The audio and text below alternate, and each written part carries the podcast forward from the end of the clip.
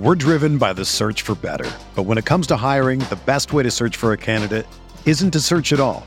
Don't search match with Indeed. Indeed is your matching and hiring platform with over 350 million global monthly visitors, according to Indeed data, and a matching engine that helps you find quality candidates fast. Ditch the busy work. Use Indeed for scheduling, screening, and messaging so you can connect with candidates faster. Leveraging over 140 million qualifications and preferences every day, Indeed's matching engine is constantly learning from your preferences, so the more you use Indeed, the better it gets. Join more than 3.5 million businesses worldwide that use Indeed to hire great talent fast. And listeners of this show will get a $75 sponsored job credit to get your jobs more visibility at Indeed.com slash BlueWire. Just go to Indeed.com slash BlueWire right now and support our show by saying that you heard about Indeed on this podcast. That's Indeed.com slash BlueWire. Terms and conditions apply. Need to hire? You need Indeed.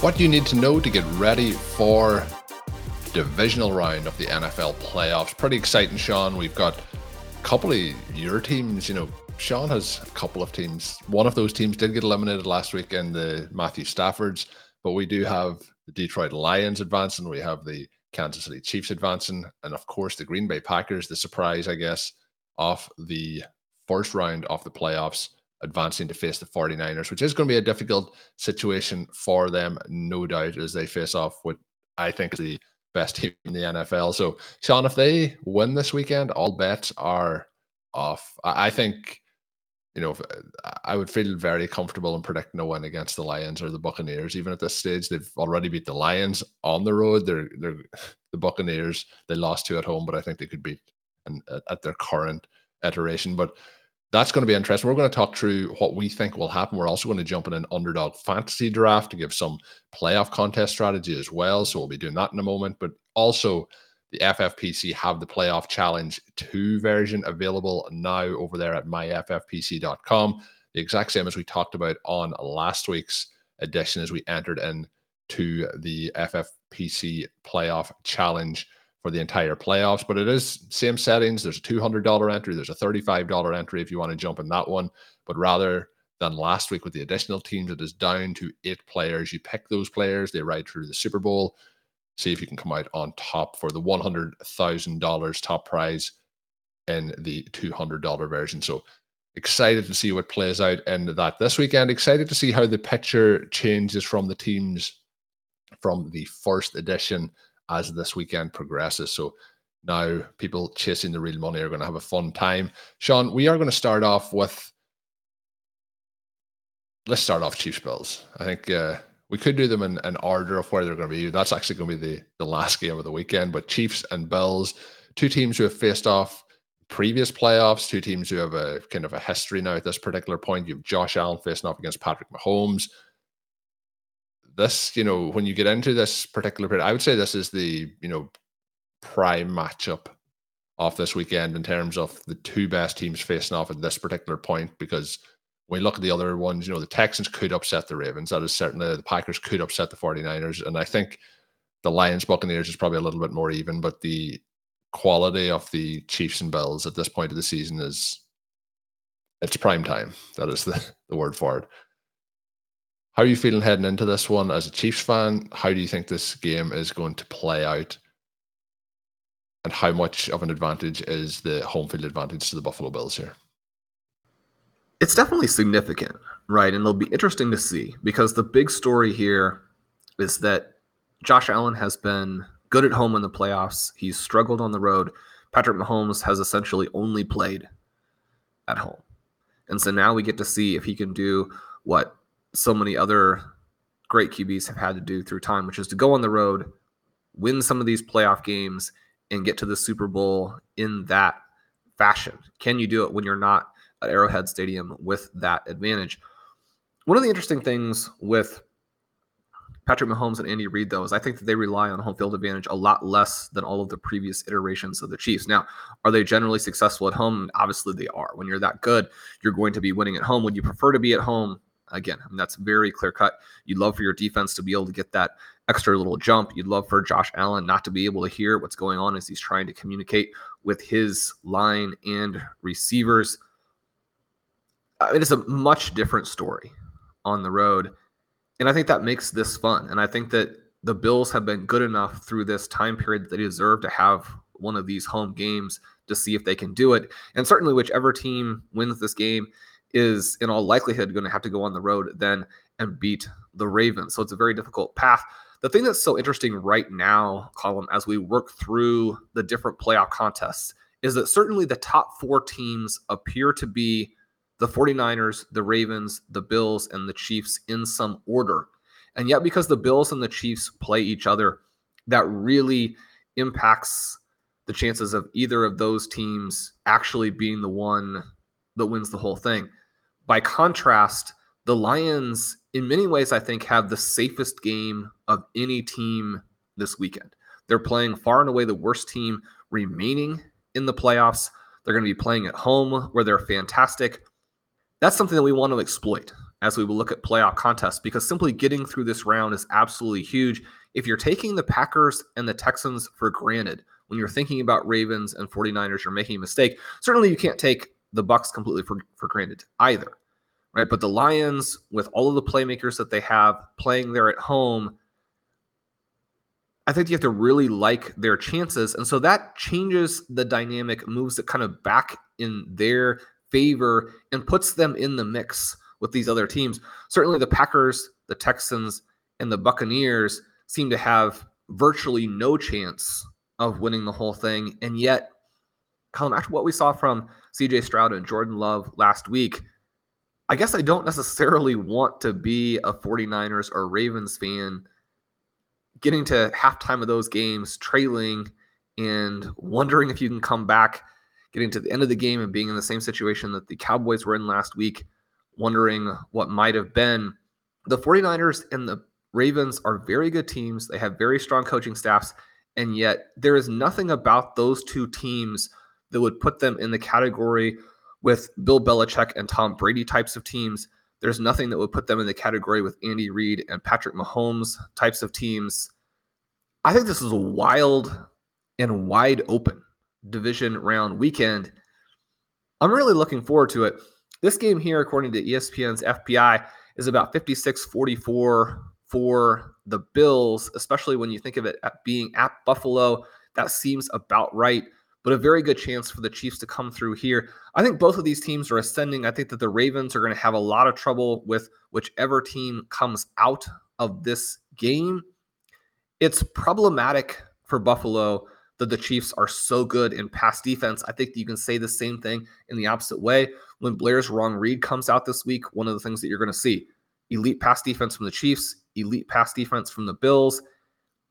When you pull in the likely weather, this is a game that could be lower scoring than we expect. And yet, at the same time, anytime when you have Josh Allen and Patrick Mahomes, there's the potential for fireworks. And so one of the things I love about this game is that number one, it should be so competitive, but that number two, almost anything could happen, right? We could go from a Chiefs blowout win to a Bills blowout win. We could get a game where both teams were in the 40s. We could get a 10 to 9 game.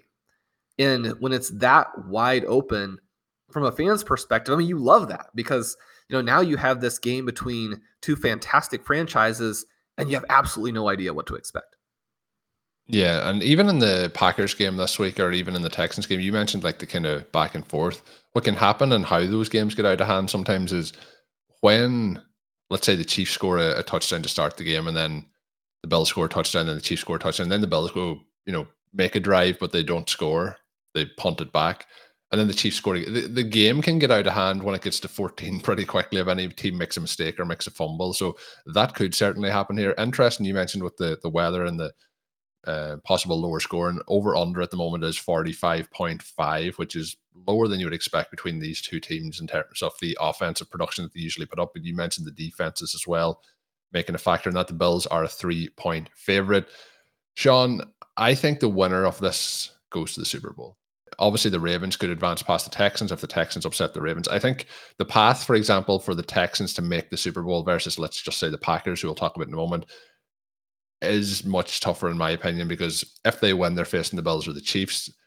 I think that's a much sterner proposition than the Buccaneers or the Lions. And you know, I have the Lions significantly higher than the, the Buccaneers in that in that chart. So I feel the winner is going to come from this particular contest. But moving in, Shawn, to the other side of the AFC, the Texans and the Ravens, what like again another game that could go in that script of the the Packers and the, the Cowboys, where if we see CJ Stroud come in here and the Texans are you know, putting up those points, they're a nine point underdog heading into this, but the over under is 43 and a half points. Matchup predictor Shawn showing 81.7% here in favor of the the Ravens. I, I don't think it is quite as wide a margin as that in terms of how this would play out.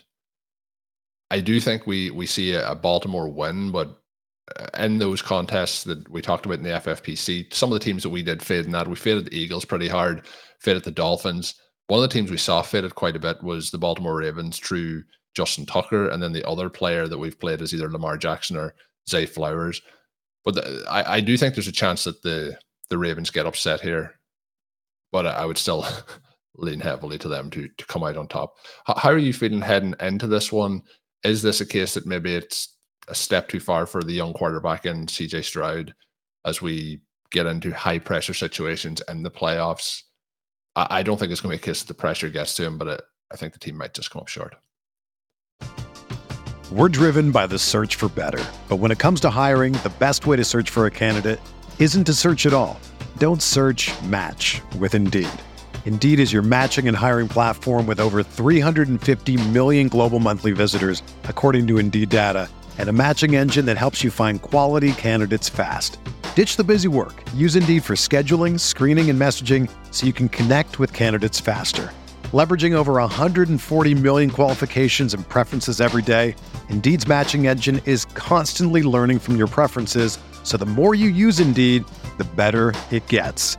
Join more than 3.5 million businesses worldwide that use Indeed to hire great talent fast. And listeners of this show will get a $75 sponsored job credit to get your jobs more visibility at Indeed.com slash BlueWire. Just go to Indeed.com slash BlueWire right now and support our show by saying that you heard about Indeed on this podcast. That's Indeed.com slash BlueWire. Terms and conditions apply. Need to hire? You need Indeed. When you need mealtime inspiration, it's worth shopping Kroger, where you'll find over 30,000 mouthwatering choices that excite your inner foodie. And no matter what tasty choice you make, you'll enjoy our everyday low prices, plus extra ways to save, like digital coupons worth over $600 each week. You can also save up to $1 off per gallon at the pump with fuel points. More savings and more inspiring flavors make shopping Kroger worth it every time. Kroger, fresh for everyone. Fuel restrictions apply. Yeah, well, you think about how well he played just a season ago against Georgia, and you know how they would be would have been the national champions if not for a cheap shot in that game. I don't think that the pressure is going to get. I, to I think him. he deals with uh, pressure a little bit differently than than I might deal with pressure. well, I mean, again, when you are so supremely talented that everything else is basically happening in slow motion, which is what he makes an NFL game like. Yeah, I mean, you have a, a road playoff game against a fantastic defense. You're going to have trouble running the ball. You are going to run into some trouble with the thinness of your own receiving corps. The most likely thing here is that the Ravens control this game and win fairly easily without running away with it. And that's what we expect to happen, right? You have to give the Ravens credit for what they have done and for the overall body of work this season, which is excellent. We don't want to get so caught up in the narrative and the storybook season for the Texans that we ignore that part of it. Almost to what you mentioned with the Browns and the Texans going into that and the storybook, you know, with Joe Flacco and the Browns heading in. People may have got over optimistic about the Browns beating the, the Texans in that situation. Maybe people will get too optimistic about the Texans beating the, the Ravens here. Well, I guess I don't think so. I mean, I think that the line here, I think, vastly understates the likelihood of the Texans actually winning.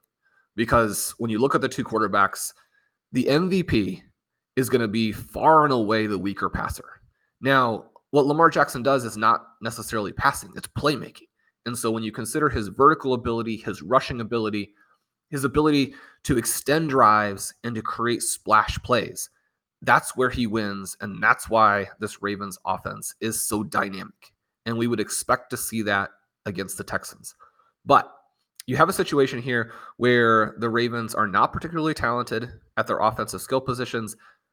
It seems like the injury designations for Zay Flowers are just you know, trying to get him healthy. But if he is not 100%, it's a real problem because Odell Beckham has been washed for a while. Rashod Bateman has been emerging a little bit, but not somebody we can necessarily rely on. You have Isaiah Likely, a great story. You have Mark Andrews. I mean, as we record, perhaps playing and maybe perhaps playing well. I mean, when you get to the point that Mark Andrews is pretty close to 100%, then you're starting to have this skill position group look pretty scary again. But one of their problems is that they have maybe the weakest group of running backs in the entire NFL, and that includes all the non playoff teams also. Dalvin Cook is an interesting name to keep in mind here. I think you should draft him at the end of every single one of the underdog leagues. Not every single one. You want to have some other types of options. And that's not to say that I think he's actually going to score for them, but the likelihood that he would come in and dominate touches and have a big game compared to simply looking at the non NFL caliber players they have otherwise, that's an interesting bet to make when you consider the relative costs, right? It's also something that they need. Dalvin Cook has not looked good this season, but again, one of the things you have to keep in mind is that Breece Hall as well, very, very poor before contact numbers behind that New York Jets offensive line. I don't think you can tell much about Cook other than he's not Breece Hall, which I don't think anybody has any questions about because of the environment there. The situation with the Ravens is so completely different. Now, I mean, perhaps Cook's not even active for this game. So you want to understand what the different possibilities are, what the different scenarios are. But when you look at the Ravens and you look at their lack of dynamism at the skill positions, and you contrast the fact that CJ Stroud is probably already the better overall reality quarterback, I think that the line here is exploitable. I think that there should be some excitement around the Texans' chance for an upset. Let's go. Let's see what happens then with the Texans and what we do in our draft here coming up. But Shawn, Tampa Bay at Detroit interesting question asked to Todd Bowles this week, Shawn. I don't know if you had a chance to see it, but asked about how the Buccaneers were planning to deal with the you know, weather conditions in Detroit. He had to tell the reporter on that they were playing indoors. So that was uh, a highlight for me early on Wednesday. But Shawn, we're looking at this one. It's the highest over under of the week, 48 and a half. It's indoors, minus six for Detroit. This is the game I'm most confident about the outcome this weekend and that is that the Lions will will win. It's the other part that we even missed on our recap, Shawn, Sam LaPorta out there on Super Wildcard weekend catching a touchdown. Uh, it did look like he may have had a completely wooden leg potentially, but he as he ran there. But that was uh, fun to see him back out there, and you know he's going to have to work through it, and he isn't healthy anywhere near 100%, but still able to make an impact in the red zone, which was fun to see.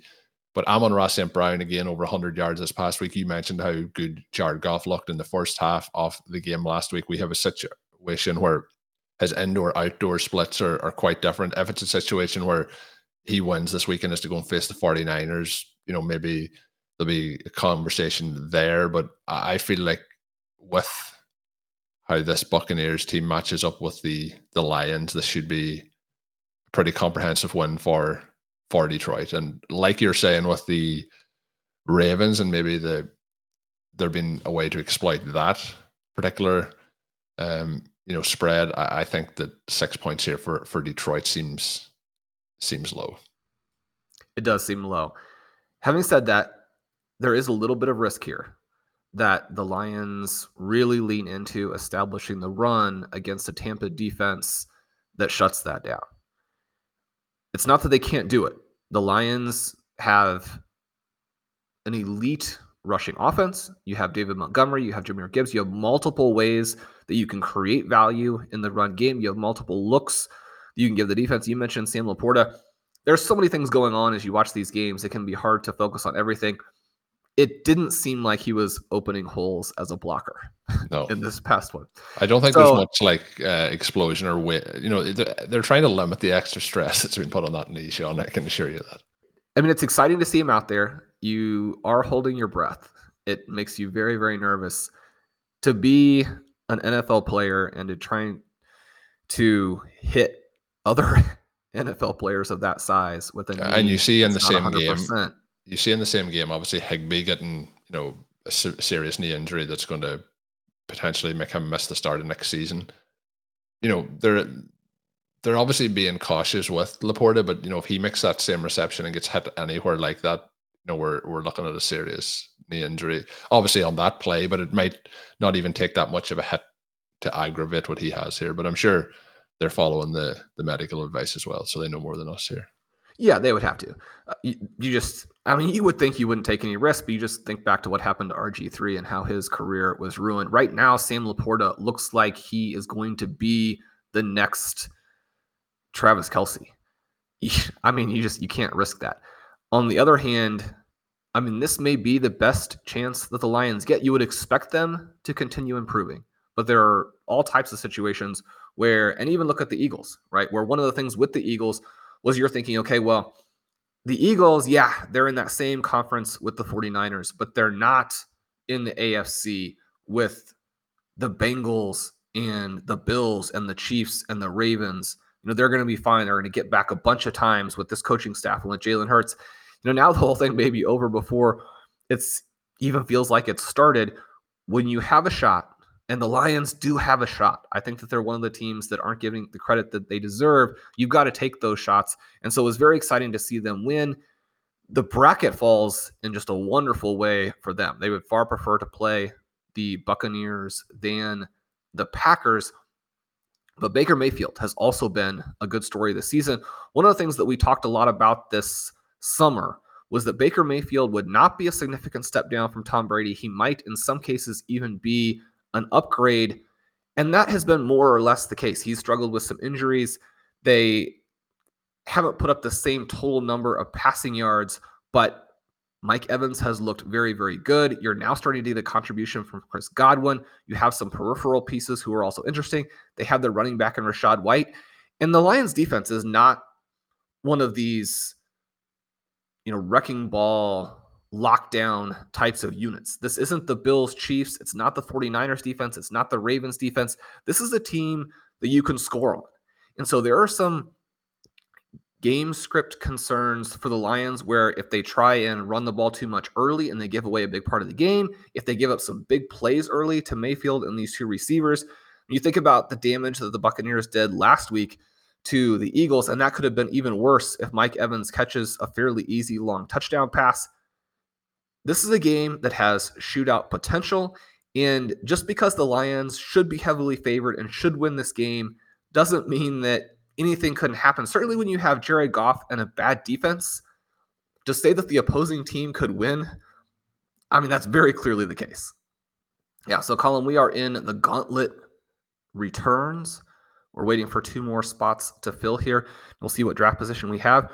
It's interesting because the top couple picks are Christian McCaffrey and Lamar Jackson. Lamar Jackson, fairly straightforward. Christian McCaffrey is a problematic pick at the top because what you're wanting to do here is to put together a team where you could have a full lineup in the Super Bowl, but also where your first round pick and your quarterback can be live together in the Super Bowl. It's actually pretty difficult to draft a team with Christian McCaffrey where you have a QB who has you know, much chance to be in that Super Bowl game.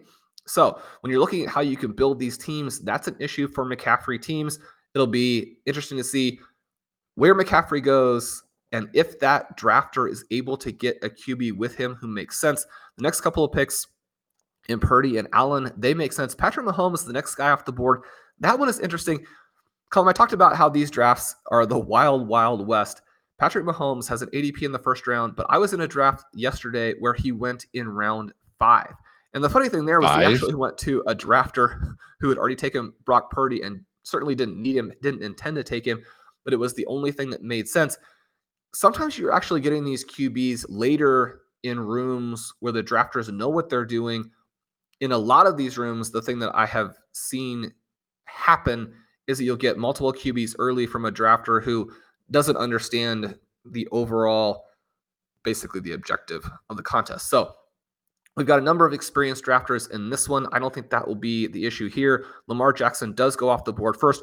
We have the fourth pick Colm, so we're kind of staring down Josh Allen. Or the other thing that you can do here, and we just talked about it with the Detroit Lions, is that Detroit has an excellent chance to advance through this round, and Jared Goff is discounted based on that probability.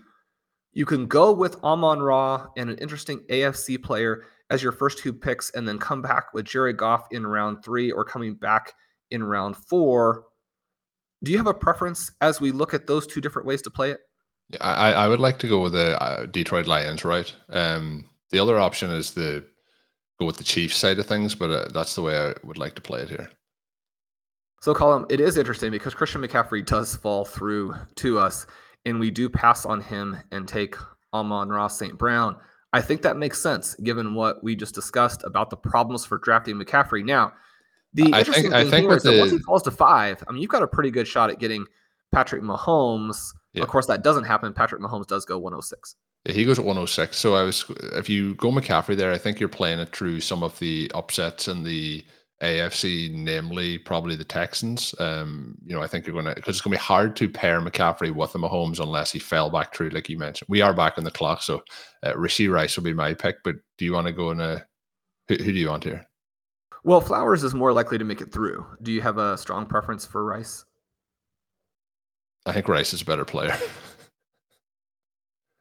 So Colm wants us to take the gutsy, huge swing with taking Rashee Rice. Obviously, Rice is going to have to win two games on the road, unless, and Colm, we mentioned this just a minute ago as a possibility, unless the Chiefs win and the Texans win. It's not impossible that Patrick Mahomes will get yet another AFC championship game at home. That would be the perfect scenario for this team that we've started here. Now we're kind of waiting to see if Jared Goff will make it back to us in round three, if Jahmyr Gibbs will make it back to us in round three, and if he does make it back to us in round three, do we have the guts to pass on him? The problem that we're looking at here is that we have the fourth pick. The drafter in five has not selected a QB, which means that we don't have the coverage that we need there necessarily. If we pass Jared Goff through, even though that drafter's team wouldn't make sense for Goff since it's a 49ers team. We would have to be concerned that Goff would go anyway. Colm Jahmyr Gibbs does go. And so I think it probably makes it fairly clear cut here that we would take Goff and then perhaps hope that Isaiah Pacheco falls through. That again, pretty unlikely as the Patrick Mahomes drafter is there at the turn. So we could go with Pacheco to try They and might go back. with- I was going to say they might go back to back, but they will likely take Travis Kelce uh, as well. So there's two Chiefs options here coming up at the turn. Uh, we've already taken one of them. The the question will be for us is if on the way back, if it becomes eligible for uh, Laporta as our next. So obviously, I, I think the the pick here, Shawn, is is Goff straight up um, as we are on the clock. Happy to do that, or do you want to go with Pacheco? Well, I think that, I mean, in some ways, by selecting Rice, we've and having Pacheco fall to us, we kind of backed ourselves into the situation where we almost have to take the risk on Pacheco. And yet, for the pot, I don't necessarily want to do a draft here where we don't have a QB. So we'll go ahead and take off. We'll pass Pacheco through. He does go to the Patrick Mahomes drafter at the turn. There's the possibility that Travis Kelce will come back to us. David Montgomery would have been the other interesting player there to get Montgomery with Goff and Amon Ra. He goes at the turn. Then it's CJ Stroud. So, Colm, what we've had happen here is Travis Kelce has come back. I think that with the injury to Laporta and with Rashee Rice as the other side of this, we're looking at Travis Kelce as being the pretty clear cut pick. Yeah, let's go for Kelce and see if we get a, a fall through here for Laporta. Uh, I guess obviously Laporta played last week, so I'm not exactly surprised that he's he's up to 26 ADP in this. But uh, Kelce fell a little bit. Shawn, the one I'm very surprised by there, and I don't know if it was just the the team picking out of the sixth spot trying to get back at us for for taking uh, Rashee Rice, who maybe he wanted to come back, but he took David Montgomery and Pacheco back to back with the Patrick Mahomes team. I think I, I was quite convinced there that that would have been Pacheco and Kelce for the the Mahomes drafter there. Yeah, one of the things is that that was a Deebo Samuel team, and so Deebo and David Montgomery are not going to play each other this round. So he still does maintain the element of having players live for the championship weekend. That's the thing that you're looking for the conference championships, everybody alive in that round. So I think that it makes sense. It may not be the perfect way to do it, but we're now looking at a situation where running back can be an issue for us. Now, we do have Aaron Jones as a possibility again, because even though it's unlikely that the Packers make it through, one of the ways that we would potentially win this tournament would be for the Packers to make it. Obviously, the Lions and Packers could play each other in the NFC championship game. That would be a way to get some running back points. That's the spot in the lineup that's a real weak area for us. We're one pick away. Jones is the guy there. The next couple of interesting players are probably Lions who are deeper down the depth chart in both Josh Reynolds and Jameson Williams. Colm, thoughts here on other possibilities? Do you see someone other than Aaron Jones? No, I think Aaron Jones is the clear pick here. Um, the other players, just for people wondering, Justice Hill, Dalton Kincaid, likely, uh, Singletary, Love.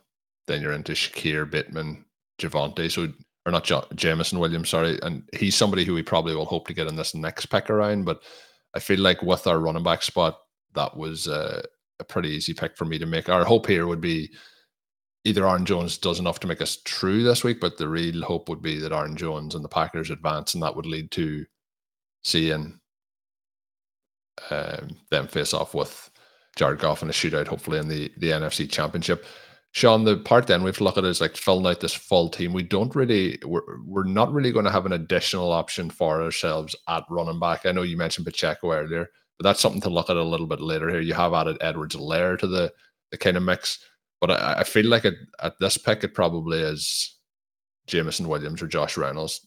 Who do you feel most strongly about there? I think the upside is still in in Williams. The safe side is in Reynolds. What's you going for? Reynolds has just had so much more action as of late, and we get the multiple paths to success where you have the high volume. He is someone who can get in the end zone for us. Jameson Williams could potentially fall back through. He did have a tough catch in the game last week. You love to see that. And so the upside for a big shot play is there the opportunity for a breakout performance is there. Hopefully, he comes back to us. And the other one that I mentioned is the running back options for if this team advanced to the Super Bowl with the Detroit Lions, trying to fill out that lineup. Obviously, the Lions and the Packers can't both make it. So then, when we're looking through potential options at running back, have you concerns at this point in terms of the players that may be available? Are you thinking about just seeing how it falls and, and plays to us, or what are you thinking there at the running back? Is it as simple as Edwards-Helaire would fit in? Well, by passing on Pacheco, we did kind of back ourselves into a corner where it probably has to be Edwards-Helaire late. Jameson Williams does not come back to us. We are on the clock here, probably needing to add a Packers receiver. Do you like Jayden Reed or Romeo Doubs? I would go back to Reed again. I think I think over the season, he's been the one to to target there. It is intriguing. Um, you know, Doubs was an afterthought last week based on how the season had progressed, and I'm sure there's that. That is a legitimate question now for the this particular week is which one to go with. Um, the other part, John, was Edwards-Helaire. I, I, do have concerns here that the drafter in six, who I mentioned with some of the Chiefs earlier, uh, does go the Edwards-Helaire route potentially, but uh, otherwise, I think he should get back through to us. I was tempted to to push for Edwards-Helaire on that particular pick. So we are in round seven. Jordan Love does go one pick after us.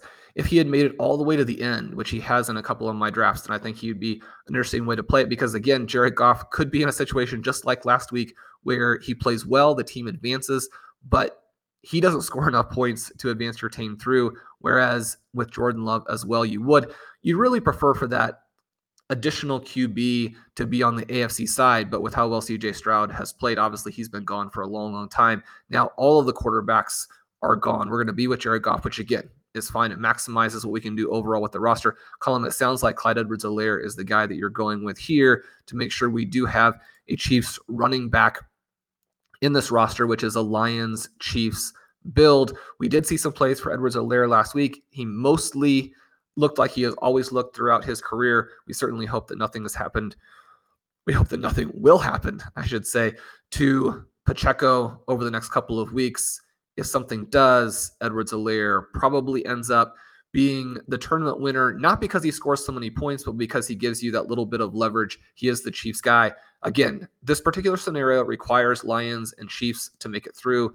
We do like those teams as being a little bit undervalued if those teams are not the teams that make it to the Super Bowl, this roster is not going to win anyway. So we don't have to worry as much about that.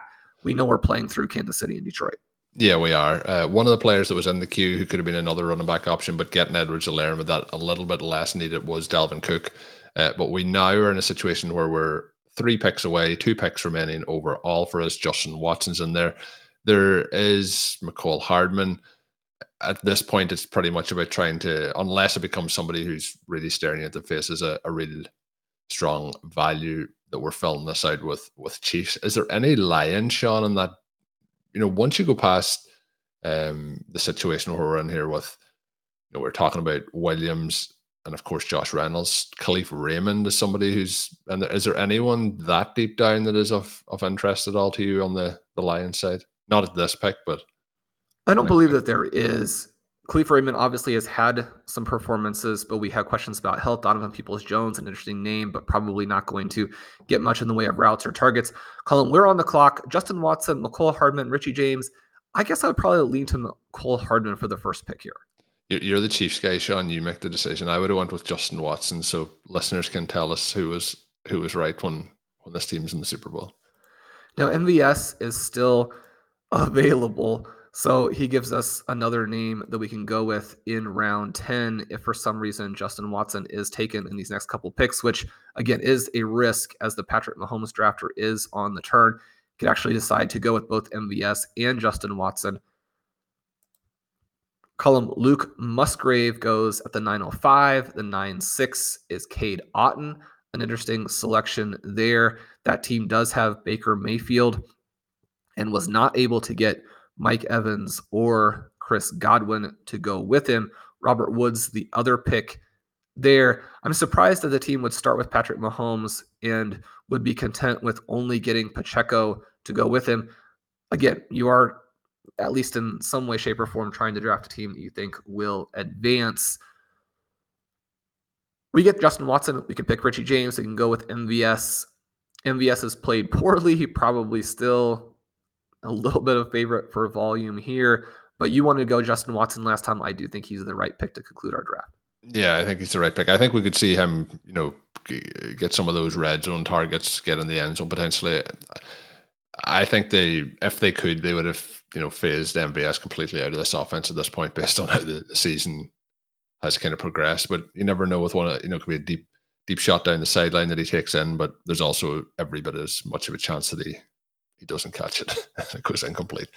So we do fill out a pretty heavy Chiefs side along with the Detroit side. And as Shawn mentioned, when we're drafting a team like this, there's every chance that the Chiefs go out this week to the Bills, for example, like we talked about in our preview. But what you're trying to do is build a lineup that has a chance in the Super Bowl. So it really is built up to be a Chiefs Lions Super Bowl in this week. You could potentially get away with it with Packers Chiefs, but you would not have a quarterback, which is the tricky part. And in this sort of a situation, it's going to be um, pretty much impossible to pair up, you know, a, a, a, Patrick Mahomes, Jared Goff with those players then to have enough of a, a stack across. But we do finish up with Amon-Ra St. Brown, Rashee Rice, Jared Goff, Travis Kelce, Aaron Jones, uh, Josh Reynolds, Jayden Reed, Clyde Edwards Helaire, Mecole Hardman, then finishing it out with Justin Watson. And that gives us potential know, if the Packers were either to help us get through this week or to advance to next week, where you could potentially have a, a shootout in the NFC Championship game. Shawn, we didn't, as I mentioned, that preview the, the Packers game at all. So maybe we'll do that as we look through this. Any other teams standing out to you as we get ready to wrap up with the the game off the the week here for for me as a Packers fan? Well, I do want to make a pitch to you for in these types of builds, taking Zay Flowers instead of Rashee Rice. If we take Zay Flowers, then a lot of our running back issues are going to be alleviated at least to an extent, right? So what happens to us in this draft is that we take Rice, we come back in round three, and Jahmyr Gibbs was gone. Gibbs is an interesting pick at the 2 3 turn. I do think that playing Lamar Jackson off of the Lions is a smart way to play it. I really like that team out of the one slot. It is a Ravens Lions build, and the fact that we have a team there that's going heavy with the Lions as opposed to the Lions getting a little bit more spread out is problematic for us. That team gets Lamar Jackson, Jahmyr Gibbs, Gus Edwards. At the 2 3 turn, I think that that is a reach, but it works out when you look at the whole product because then they come back with Sam LaPorta and Odell Beckham, Rashod Bateman, Jameson Williams, Dalvin Cook, Dontayvion Wicks. And the thing that you're looking at there is that's a little bit thin in terms of the value you get for each individual pick. But if Lamar Jackson does go off through his secondary receivers, you have Be- Beckham, you have Bateman, and then you have these Detroit guys. You have two Baltimore Ravens running backs. If we take Flowers, then we have the option of going for Gus Edwards, Justice Hill, or Dalvin Cook, as opposed to this Chiefs situation where if you don't get either Gibbs or Pacheco and you're playing Lions Chiefs, then it's pretty problematic. Now you're looking at David Montgomery next, but he goes early in a situation that, again, as you mentioned at the time, probably doesn't make sense, although it's not a huge problem necessarily. The problem ends up being that's the only lion for that particular team. That team ends up being spread across a lot of different NFL franchises. If we go with the Ravens, we have a player who has a greater likelihood of making it through, and it alleviates some of the pressure in that the Chiefs guys are so concentrated on Rice, Kelce, and Pacheco that getting to the secondary options is maybe a little bit trickier. Although it is very nice for us that Edwards-Helaire, Mecole Hardman, and Justin Watson are so inexpensive. You compare them to some of the guys from other teams, specifically like the Ravens, where players who probably have about the same scoring profile are going much, much earlier. I think you do kind of like that portion of it. Colm, as you're looking at these teams here, what do you see about the builds that stands out to you? What do you see as the strengths of different squads versus the hurdles that you have to overcome. Just generally speaking, as a drafter, we're looking at it now, so concentrated, just eight teams, and being able to field a team with both a quarterback and a running back to build around and that can be there together, either on the same team or on opposite sides in the Super Bowl. What are you seeing here? Yeah, so that that's one of the biggest challenges here. So you mentioned there's eight teams left in the NFL playoffs. There's six teams drafting in this.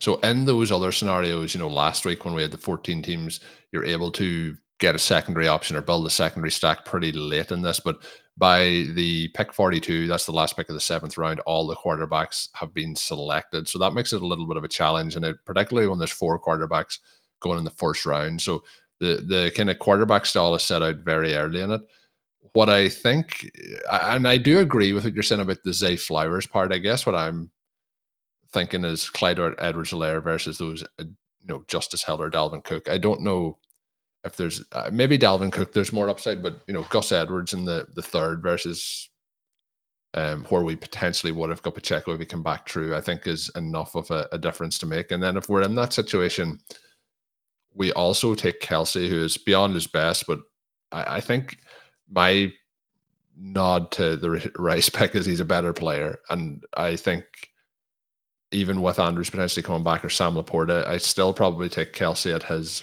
point here over those two guys this particular weekend, the, the playoffs. So I think building it through the Chiefs and the Lions works out pretty well here because although when we get into the ninth and tenth round, we're looking at wide receiver options that we probably don't really want to draft unless we have to. I also think on the Ravens side, the options become very, very limited as to how you're filling out the back end of that roster, unless you pivot to a, a different team. Looking at these teams, O'Shawn, and how they're built, the one team that I would call out that I think is very well structured and is quite interesting is the team in five. Now they will need, you know, Packers and Texans to probably spring some upsets here, but they have a team that is built with Christian McCaffrey at five, Brandon Aiyuk, so he has two 49ers, and it's Nico Collins, CJ Stroud, Dalton Schultz, Devin Singletary building up through the Texans. And then he has Jordan Love, Christian Watson, Luke Musgrave, and John Metchie, who he obviously pairs back into the the Texan side of things. So I think that's a team who has waited on quarterback. One of the things I thought we should do in this, and it worked out, and then we got Jared Goff. But I, I do think potentially waiting on quarterback and getting a Goff or a Stroud and building your team through there, or even a Jordan Love, the issue becomes, especially in some of the rooms like we're seeing here, where people maybe aren't sticking to the structure as much as we would potentially expect, is when somebody like when you're thinking, will I get Stroud? Will I get Love? They're the two that I would rather over Mayfield. And if if they go before you think they're going to go, then you're into a situation where your entire roster could be in a very delicate spot. So I, I really like what the draft and, and, five has has done there, and I, I do like our draft, Shawn. But the last, you know, three picks, they're not the greatest players in the world, but they may be the players you need. That's one of the things that these drafts require you to do is take players who aren't the greatest, but do fit your thesis and maybe the guys you need to win the tournament. It's interesting looking at the team out of three. And again, as we kind of balance the different incentives that drafters have, this team starts Josh Allen, George Kittle, James Cook. So you have Bills, 49ers, and a very, very strong start, and then pivots to Mike Evans in round four and comes off of that with Rachaad White in round five. The most difficult thing that drafters are facing now in this round is trying to figure out how you can get a running back that works within the overall needs that you have for the contest. We talked about the limitations and the problems of drafting McCaffrey. Gibbs and Montgomery are very interesting. Pacheco allows you to do something. Certainly, if you have James Cook with Josh Allen, that is perfect.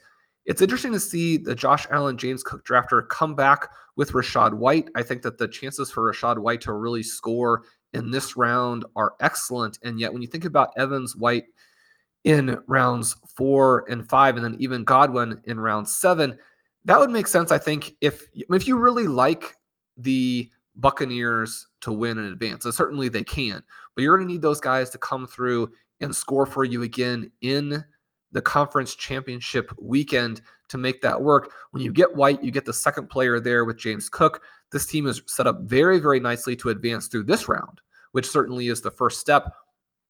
But there are some other teams in this draft as well that are set up nicely for that. When you're looking at what will help you win the overall tournament, it's always interesting to me when the Josh Allen drafter passes on Dalton Kincaid. That would have needed to be the pick in round five. They do come back and get Khalil Shakir. I love getting both Kincaid and Shakir with Josh Allen. I think that that is the way to win the tournament if you like the Bills winning this week and then obviously getting the upset over the Ravens. I would encourage drafters to get those guys.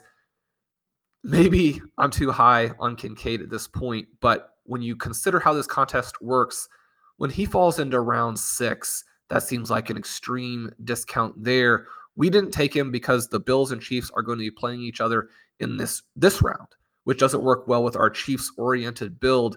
But I love Kincaid as one of the best values in these drafts. Yeah, and I would agree with that. It's interesting, Shawn. That team or our team, one of them, is uh, going to be in trouble because it's Chiefs versus Bills and it's uh, Buccaneers versus Lions, as the two teams have been built out there. So it'll be fun. Two teams drafting side by side. They did also pass on Diggs uh, when they selected George Kittle at the fourth pick of the second round, he went one pick before they did take James Cook. So be interested. You know, that's the thing too, Shawn, when you're doing some of these drafts, like you mentioned, and the differences in ADP, that drafter may have been in a draft where Diggs went, you know, late third, for example, thinking he's going to get him back through to Kittle in that selection. Um, so it's going to be interesting to see how these games play out this weekend. I did mention we didn't really talk too much about the Packers. I don't know if that's my fear of if we talk about it that it'll go worse. But they are nine point underdogs, similar situation to the Texans. The over under, and that's 50.5. The 49ers just have so many ways that they can they can beat anybody and they can beat this Packers team. Um, I have a fear of Christian McCaffrey, I think it's fair to say. Um, I think everyone should if they're playing against this team. but the 49ers, like I mentioned at the start, they have bounced the Packers a couple of times, and the Packers have a, a bad overall record. Kind of looking back to when Colin Kaepernick was the quarterback for the 49ers. Um, so I'm hoping we can exact some revenge. They really whipped the whipped us a couple of years ago um, when Raheem Mostert kind of ran all over them. So I'm hoping the Packers can come in here and do kind of what they did last week and be able to add in Reed and Christian Watson more into the the game plan. But it's going to be a case where I feel the Packers are going to have to, at minimum, put up 30 plus points to stand a chance. So it's going to have to be a repeat of what they did. And if what they did against the Cowboys was extreme execution in terms of every, not every play, they started with a couple of dodgy plays where Jones runs into the back of a lineman, for example, but they're going to need to be pretty much on perfect here to, to beat this 49ers team. So uh, this is one, Shawn, Hearts is Packers, heads is 49ers by a thousand. Yeah, I don't think you're giving the Packers enough credit at this point. Certainly the 49ers are the favorite, the heavy favorite. They should be. They have, you know, one of the most talented teams in the NFL. They're very well rounded. They have a game manager at quarterback who has been able to game manage at such an elite level that a couple weeks ago he was the consensus MVP. Then he has the meltdown game against the Baltimore Ravens. The Green Bay Packers do not have the defense of the Baltimore Ravens. So it's unlikely that we see a game with an avalanche of turnovers. But even a single turnover here could be huge if the Packers do what they've been doing and just execute on offense themselves. They're going to have to score a lot of points. They're going to have to be effective and efficient with their drives. You just have to meet the 49ers punch for punch here. You have to expect to give up points, but you're going to be looking for that big turnover. You're going to be scoring points on your own drives. You're going to be executing in the red zone. That's the path to victory. I certainly don't see any reason why a team that just did what the Green Bay Packers did to Dallas on the road couldn't spring another upset, even against a team that is far superior to the Dallas Cowboys in an environment that probably isn't as conducive to offense. But anytime that you have an offensive attack that is this multifaceted, has that many playmakers, and has the QB at the level that jo- Jordan Love is currently playing, you're in with a real chance. So I think this game is wide open. There are plenty of scenarios where the Packers come through. Again, that's not what we're predicting, but as is the case with Ravens Texans, I think that the underdog has a better chance than many teams, or many people, I should say, are giving them credit for. Okay, so we've set it up, Shawn. This may be the last show we can do it. The Packers Chiefs Super Bowl is still on. Still on for a couple more days, anyway. We'll see if it's still on after this week. We almost got it uh, the year the Buccaneers won the Super Bowl because, as I mentioned, some of the times the Packers have lost in the playoffs, they lost to the Buccaneers in Lambeau Field in a game. I think they they really should have gone back and won. So then the the Buccaneers go on beat the Chiefs in the Super Bowl. We thought we had the Packers Chiefs Super Bowl that year. Maybe we get the OT Super Bowl this year. But that is going to do it for this edition. Hopefully, anyone playing any of the contests over at the FFPC or underdog, wishing them the best of luck heading into this weekend. Hopefully, we get another good weekend of games like we did this past weekend. Excited to look ahead then to the conference championships. Thanks to Shawn for battling through the injury designation for these two shows this week. Hopefully, you've enjoyed listening in. My name is Colm Kelly. You can follow me on Twitter at Over Tomorrow, and my co-host is Shawn Siegele. Check out Shawn's work up on rotoviz.com. Until we are back, have a good one. Thank you for listening to Overtime on RotoViz Radio. Please rate and review the RotoViz Radio podcast on iTunes or your favorite podcast app. You can contact us via email at rotovizradio at gmail.com. Follow us on Twitter at RotoViz Radio.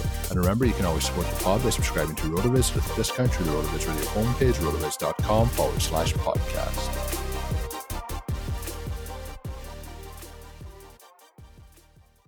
Everyone is talking about magnesium. It's all you hear about. But why? What do we know about magnesium? Well, magnesium is the number one mineral that 75% of Americans are deficient in. If you are a woman over 35, magnesium will help you rediscover balance, energy, and vitality. Magnesium supports more than 300 enzymatic reactions in your body, including those involved in hormonal balance. From functional medicine doctors to mental well being and female hormone experts, we all know that magnesium is the one mineral to improve all aspects of well being and health. But which one? Magnesium Breakthrough from Bioptimizers, the trusted choice recommended by leading experts with seven best absorbed forms of magnesium to ensure your body receives the support it needs for overall well being. Go to bioptimizers.com slash balance today and use code BALANCE10 for 10% off. Support your journey to wellness at B-I-O-P-T-I-M-I-Z-E-R-S dot com forward slash balance. Magnesium Breakthrough from Bioptimizers, your foundation to optimal health and vitality.